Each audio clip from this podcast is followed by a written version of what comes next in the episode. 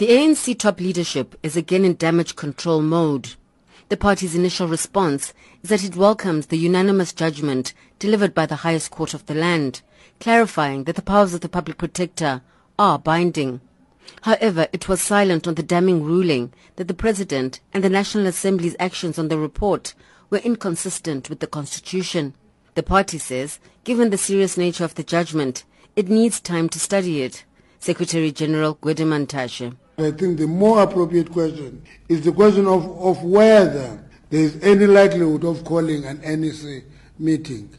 That will be a decision of the collective of leadership. We'll meet urgently as officials, have a discussion. Out of that meeting, we will be charting the way forward. So, all the questions that are there, that is a function of a body called the National Executive Committee. The Democratic Alliance was the first to respond.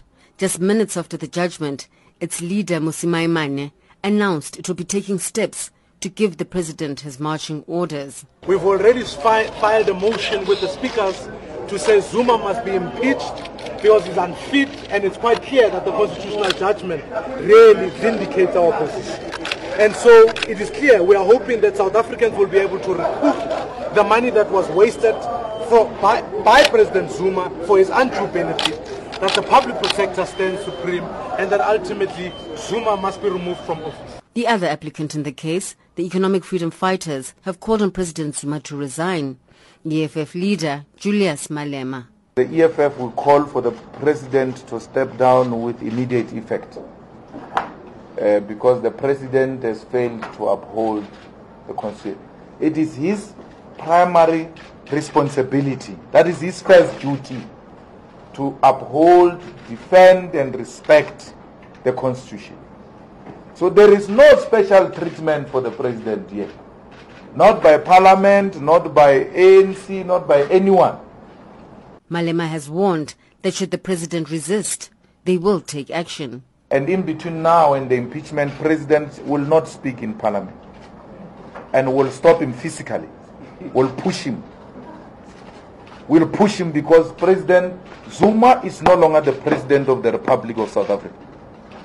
That constitutional court judgment has got serious implications on Zuma's holding of that office. United Democratic Movement leader Bantu Holomisa has praised opposition parties for defending the country's democracy through this court action.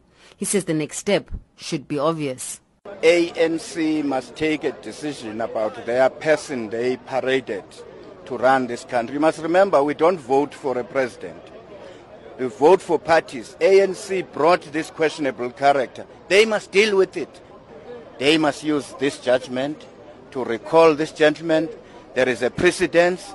So we cannot wait for another election or go and vote in parliament. Tomorrow they must call him back. COPE President Mosiuoa Lekota also joined the chorus.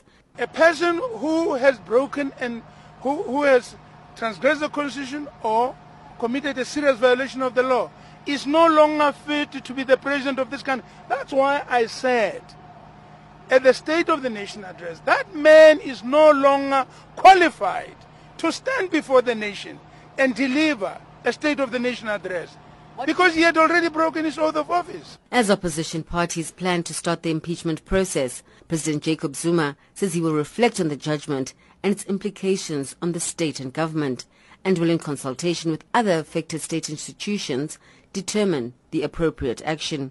He released a joint statement with government saying they respect the Constitutional Court judgment.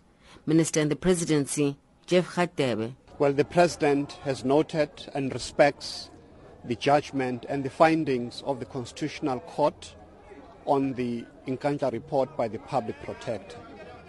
The President and the government appreciates and endorses the powers of the Constitutional Court as the final arbiter in dispute in our country.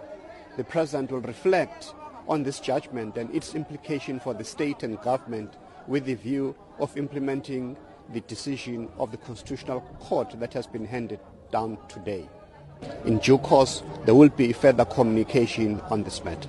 Speaking to the media later in the day, the public protector Thuli Madonsela welcomed the judgment and has expressed gratitude to the public and the media. We thank the Constitutional Court for the groundbreaking decision. Our gratitude also goes to the public for entrusting us with the matter and for supporting us throughout the process. We thank the media for bringing the excesses in the exercise of public power and control over state resources that resulted in the investigation and report to our attention. The next set of battle will now be Parliament, which itself was found to be in breach of its constitutional obligations by putting in place alternative processes absolving President Zuma of paying back a portion of the money and not practicing its oversight role over the executive. However, impeaching the president requires a two-thirds majority, with opposition party numbers way below.